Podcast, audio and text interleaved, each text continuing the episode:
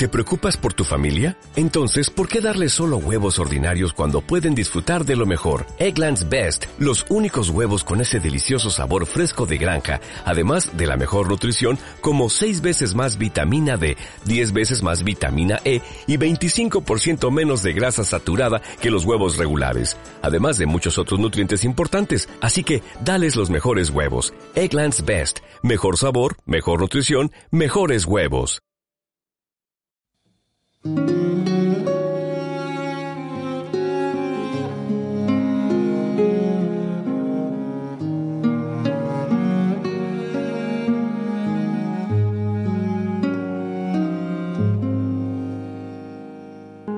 Seis meses, el ángel Gabriel fue enviado por Dios a una ciudad de Galilea llamada Nazaret, a una virgen desposada con un hombre llamado José, de la estirpe de David. La Virgen se llamaba María. El ángel, entrando en su presencia, dijo, Alégrate, llena de gracia, el Señor está contigo. Ella se turbó ante estas palabras y se preguntaba qué saludo era aquel. El ángel le dijo, No temas, María, porque has encontrado gracia ante Dios. Concebirás en tu vientre y darás a luz un hijo y le pondrás por nombre Jesús. Será grande, se llamará Hijo del Altísimo. El Señor Dios le dará el trono de David, su padre. Reinará sobre la casa de Jacob para siempre y su reino no tendrá fin. Y María dijo al ángel, ¿Cómo será eso? Pues no conozco a varón. El ángel le contestó, El Espíritu Santo vendrá sobre ti y la fuerza del Altísimo te cubrirá con su sombra. Por eso, el santo que va a nacer se llamará Hijo de Dios. Ahí tienes a tu pariente Isabel, que a pesar de su vejez ha concebido un hijo, y ya está de seis meses la que llamaban estéril, porque para Dios nada hay imposible. María contestó, Aquí está la esclava del Señor, hágase en mí según tu palabra, y la dejó el ángel.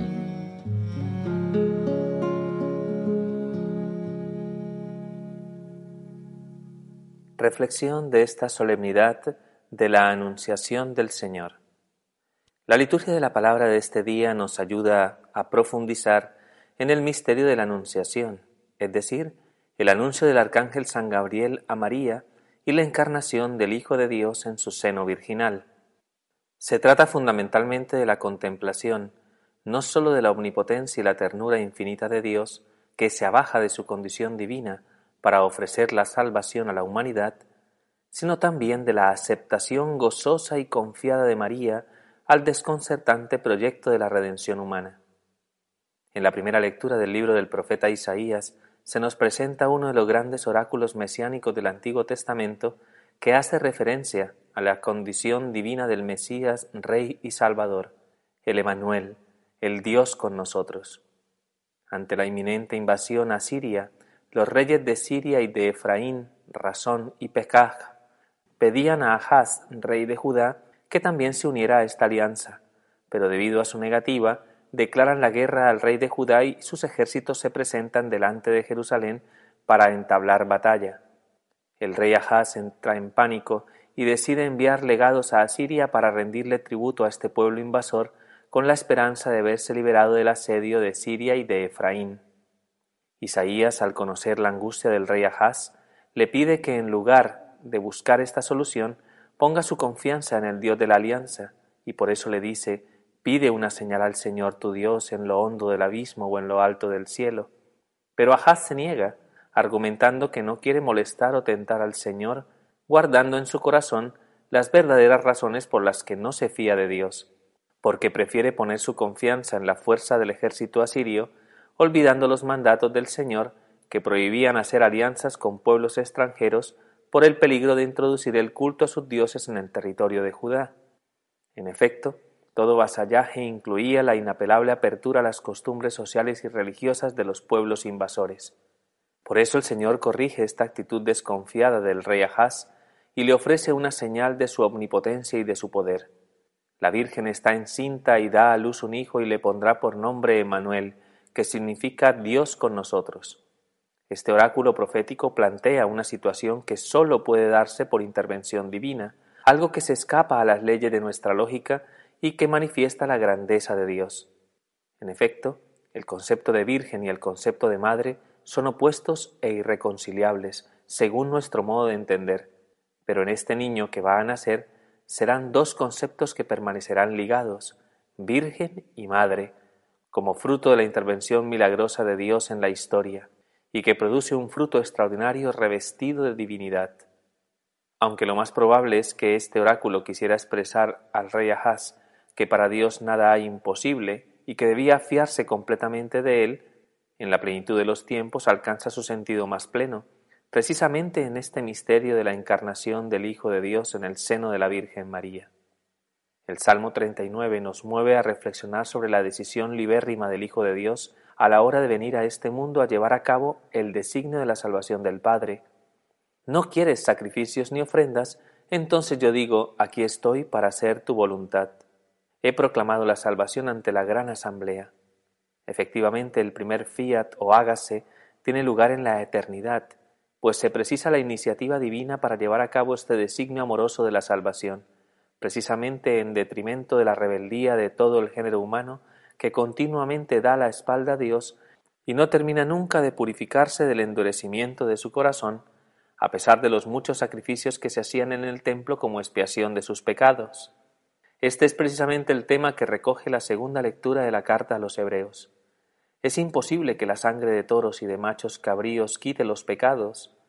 El autor sagrado asegura que Cristo, al entrar a este mundo para hacerse partícipe de nuestra humanidad, por su encarnación en el seno de María, hace suyas estas palabras del Salmo, negando en primer lugar la plena efectividad de los sacrificios y las ofrendas, de los holocaustos y las víctimas expiatorias ofrecidas según la ley de Israel para remediar el daño ocasionado por el pecado.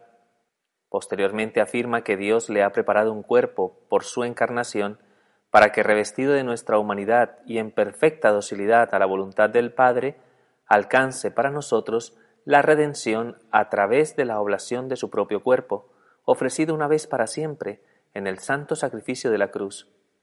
La remisión de los pecados es alcanzada por la sangre que ha derramado la víctima expiatoria, aceptando la voluntad del Padre, como remedio eficaz a las consecuencias del pecado presentes en nuestra débil condición humana. Se revistió de humanidad para redimirnos, superando esa resistencia innata que nos impedía alcanzar la salvación de Dios. Podemos concluir que la redención obrada por Cristo no hubiese sido posible si no se hubiese encarnado en el seno de María, si no hubiese sido partícipe de nuestra propia naturaleza. Todo lo que ha asumido el Verbo ha sido redimido. En el Evangelio se nos presenta el otro fiat necesario para la realización de este proyecto, el sí de la criatura, el sí de la Virgen María, la aceptación de un plan maravilloso y desconcertante que abre las puertas de este mundo a la venida de Cristo. El arcángel Gabriel fue enviado por Dios a una ciudad de Galilea llamada Nazaret, a una virgen desposada con un hombre llamado José de la estirpe de David. La virgen se llamaba María. Gabriel, el mensajero de Dios, que ya había sido protagonista del anuncio del nacimiento de Juan el Bautista, es enviado por Dios a una humilde aldea de Galilea llamada Nazaret, que en su etimología significa retoño o vástago, o también flor como queriendo poner de manifiesto que de allí retoñaría una nueva humanidad. La protagonista del anuncio es María, en hebreo Miriam, que significa, según los padres de la Iglesia, excelsa, muy probablemente en consideración a su dignidad y sus virtudes, bendita entre todas las mujeres de la tierra. Estaba desposada con José, un hombre de la casa de David, en quien, como cabeza de familia, recae la promesa davídica asociada al linaje real y al advenimiento del Mesías, Rey y Salvador, y según el texto, con quien María aún no había contraído nupcias, lo que quiere decir que aún no vivían juntos y por tanto que María mantenía intacta su virginidad. La iconografía cristiana nos muestra esta escena normalmente con la Virgen María inmersa en su oración personal cuando es saludada por el arcángel San Gabriel.